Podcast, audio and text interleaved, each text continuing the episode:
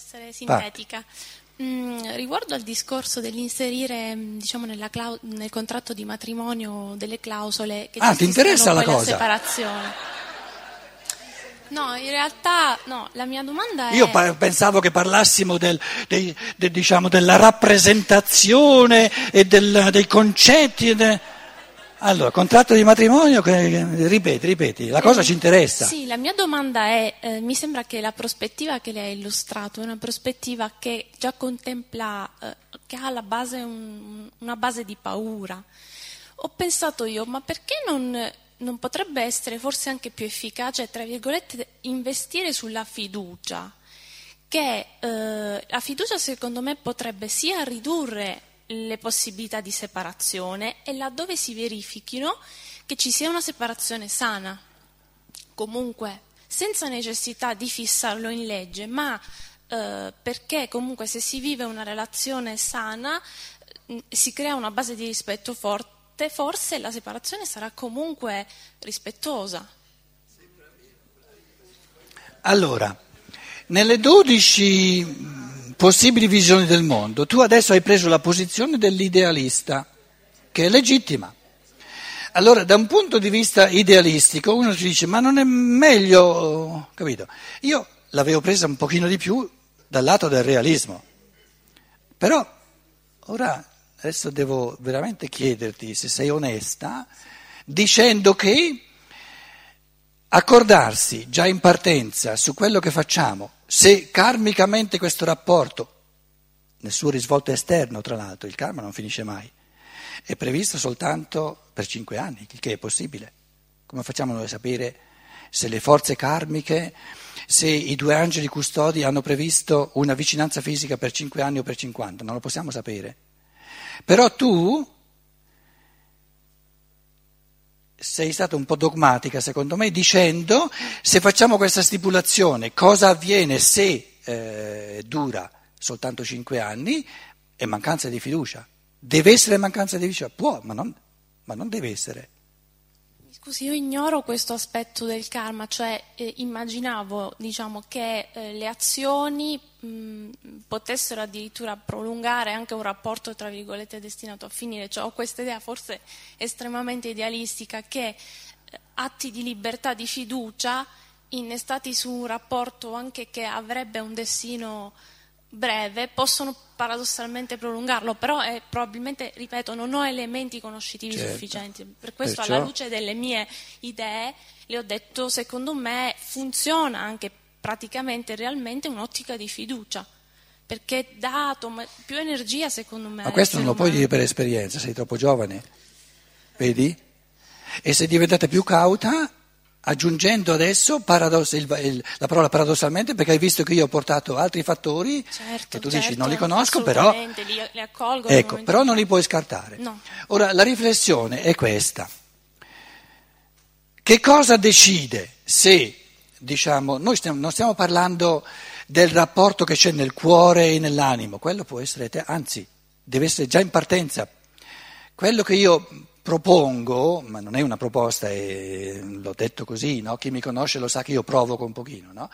eh, l'umanità andrà avanti ancora per un po' di, un po di tempo così come, come vuole.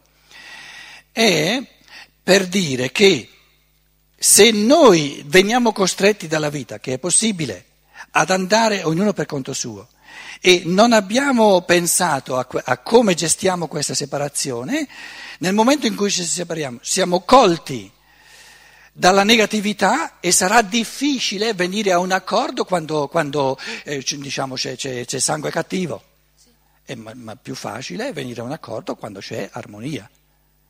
Ma la domanda è, come fai tu a sapere in partenza che ci sono i presupposti perché un rapporto, e parliamo del risvolto fisico del rapporto, non di quello che si vive nel cuore, che ci sono i presupposti perché duri 40 anni, come fai a saperlo? Non lo so. E allora vedi che devi pensare anche all'altra alternativa? Che i fattori della vita possono prevedere che con tutta la buona volontà di questo mondo, con tutta la fiducia di questo mondo, con tutto l'ottimismo di questo mondo, dopo cinque anni sorge per uno dei due un compito del tutto diverso che deve affrontare, se non è irresponsabile, e il rapporto nel suo risvolto fisico termina. Quindi io non riesco a uscire, diciamo, dal mio sentimento, adesso la mia valutazione non riesco a farla puramente conoscitiva, cioè le dico concettualmente posso capirla, ma il mio sentimento è così a favore eh, dire, del, dell'investimento sul rapporto che sporca probabilmente l'elemento conoscitivo che lei mi dà. Le dico non può avere lo stesso valore, cioè trovo quasi brutto metterlo in conto, capisce? Mi stride dentro mettere in conto che finirà. E mi sembra che le relazioni... Vuoi godere, vuoi godere soltanto il facile. E non ti va di mettere in conto il difficile perché col difficile si può crescere ancora di più, soprattutto nell'amore. No, no, non è questo, è che forse sono concentrata sulla eh, l'eternità delle relazioni umane, cioè su questo aspetto così profondamente che eh, no, no, non sono una che rifiuta la difficoltà. Nel mio piccolo, anche se ho 28 anni, ho sperimentato, non, non sono una che eh, scappa dalla difficoltà, però il sentimento, il mio sentimento sicuramente eh, eh, sì, si rifiuta supponiamo, supponiamo, che, supponiamo, che, io ti dica, no? sì. il tuo ragionamento lo conosco naturalmente ed è bellissimo, eh? la tua età poi ci calza.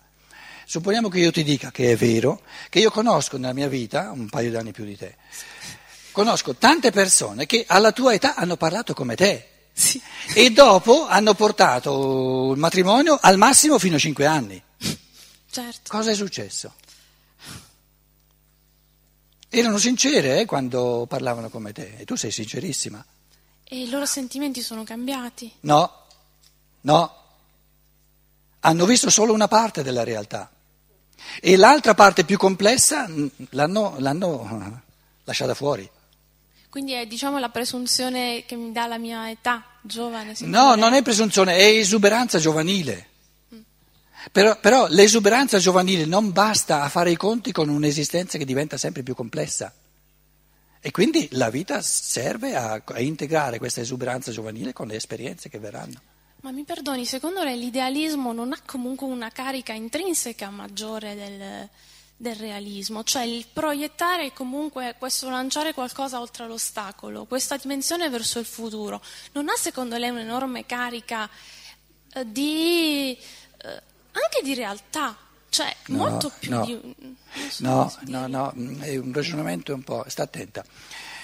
Io ti, adesso ti presento una carica di idealismo sì. ancora molto maggiore che subentra quando si separano, e cioè... Sì un caso concreto. Certo. Supponiamo che sono vissuti marito e moglie dieci anni, no? sì. poi per lei o per lui si presenta un compito nell'umanità importante che non consente che continuino a vivere fisicamente insieme. L'altro gli dice sono contento di vederti andare. Non è un maggiore idealismo? Sì, assolutamente. È, è di questo che sto parlando. Perché vuoi mettere per forza in negativo quello che io dico? Vero. Capito? Sì. Se invece tutti e due avevano nel cuore un progetto di rapporto fisico che deve durare all'eterno, l'uno dei due sarà del tutto insoddisfatto e poi non può andare, perché il cuore dell'altro non glielo consente non gioisce. Ah, Questa è la maggiore complessità di cui ti sto parlando. Però a questo punto eh, sentiamo un paio di altre voci. La, eh, la cosa è molto importante, no? Bellissima la tua voce di giovane, sei molto giovane.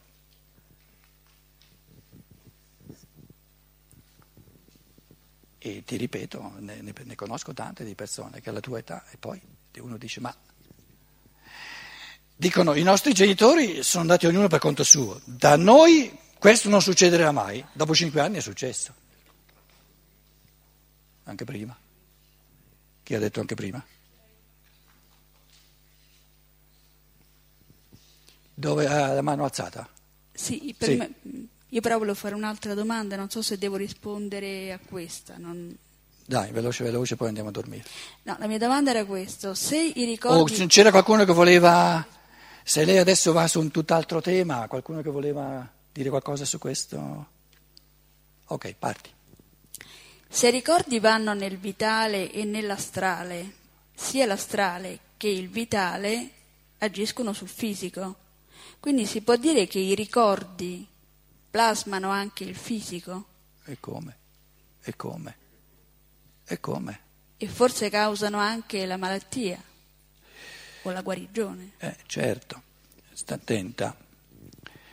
Adesso, se, se qui mh, chi non è scienziato dello spirito lo metta come ipotesi, come ipotesi di lavoro, no? Ehm, che cosa decide di tutte le strutture del corpo quando il corpo si forma nei nove mesi nel grembo materno e poi nei primi tre anni? Che cosa decide di tutte le forme del cervello, di tutte le minime cesellature, eccetera, eccetera, eccetera? La somma dei ricordi dell'evoluzione già compiuta. E che altro? In base al ricordo di tutti i passi evolutivi che ho già compiuto, mi formo un'idea dei passi successivi che mi va di compiere. E sapendo quali passi successivi non ho ancora compiuto e voglio compiere, mi formo il corpo in base al ricordo di tutto ciò che ho già fatto e dei desideri che ho, dei passi da compiere. E questo continua a essere vero anche durante la vita? E certo, è certo, è certo, è certo.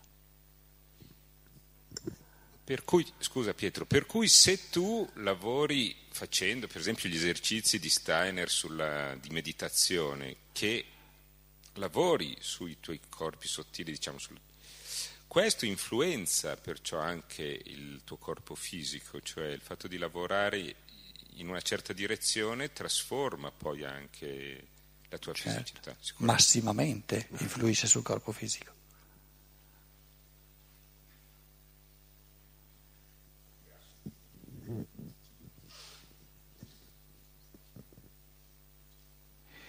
Una persona depressa si crea subito, nel giro di poche ore, un corpo, ma proprio fisicamente senza forze.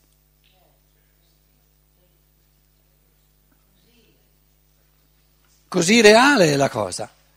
Ma nel corpo non è cambiato nulla, non è che il corpo è diventato malato, l'anima è diventata vuota. E questo si riflette, ma in un modo poderoso sul...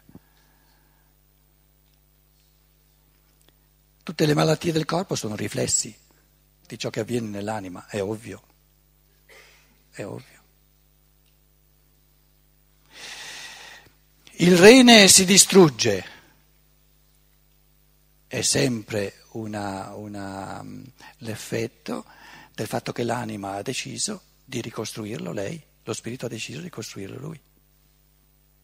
Quindi è lo spirito a distruggerlo, perché lo vuole. Oppure l'altra possibilità polare ha omesso certi cammini evolutivi, adesso nell'anima c'è un vuoto, spirito, mancano le forze renali per tenere sano il rene, si ammala. Ma nulla può avvenire nel corpo che prima non sia avvenuto nell'anima e ancora prima non sia avvenuto nello spirito.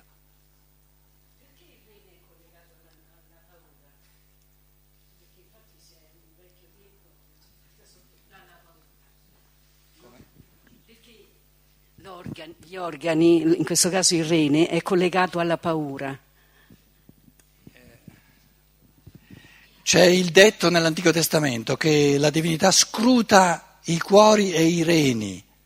C'era una fisiologia occulta no, di, diciamo, di funzioni, non soltanto fisiche, ma anche a livello del rene eterico. Ogni, ogni, ogni membro del corpo fisico ha un corrispondente eterico. No? E tutti gli, gli influssi specifici fatti sull'anima, tutta una scienza di fisiologia occulta che l'umanità ha perso di vista. Adesso va ripresa in chiave di scienza dello spirito. Steiner ha tenuto a Praga una serie di conferenze chiamata Fisiologia occulta, l'opera Omnia 148.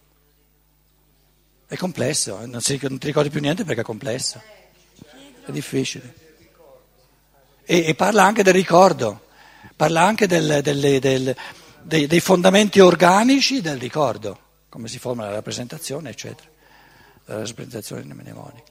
C'è una domanda di Paola, Pietro, qua. Ci volevi augurare la buonanotte?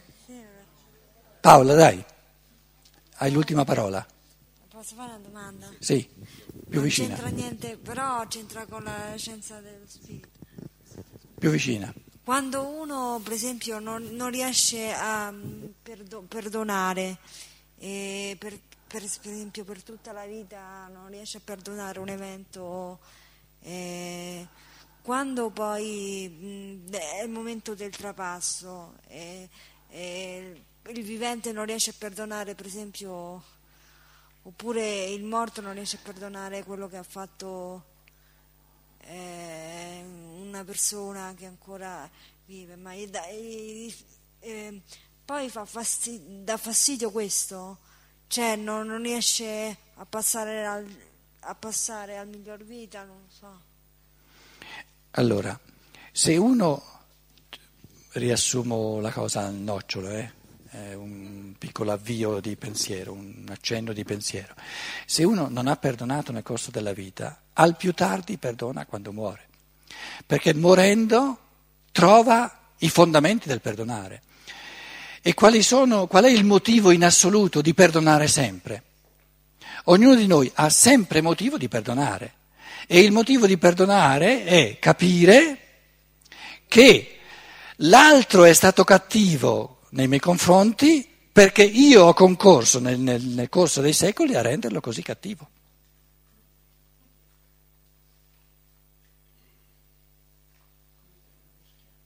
E, e dell'altro mi viene incontro solo quel frammento di cattiveria sua che ho costruito io. Il frammento di sua cattiveria che ha costruito un altro va incontro all'altro, non a me. Quindi la cattiveria di una persona che viene incontro a me, che subisco io, è quella che ho costruito io. Quando uno ti dà uno schiaffo sulla guancia, porgigli anche l'altra. Il pareggio è quello di perdonare nel senso di dire se io non avessi non fossi stato così egoista con te nel corso dei secoli tu non saresti così cattivo con me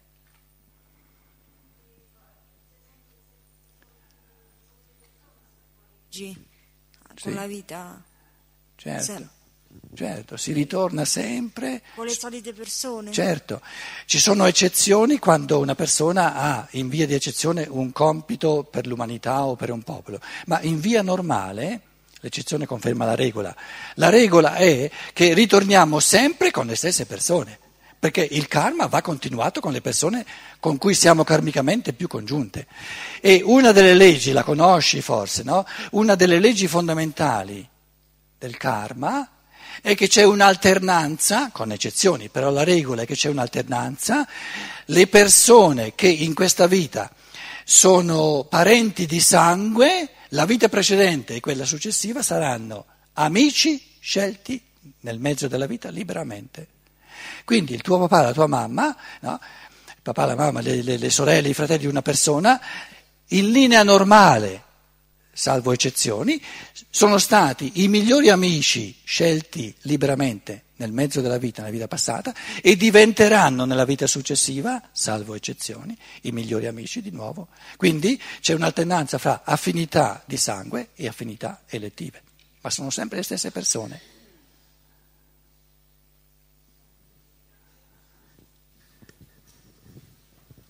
Una buona notte, domani ci ritroviamo alle 10. Grazie.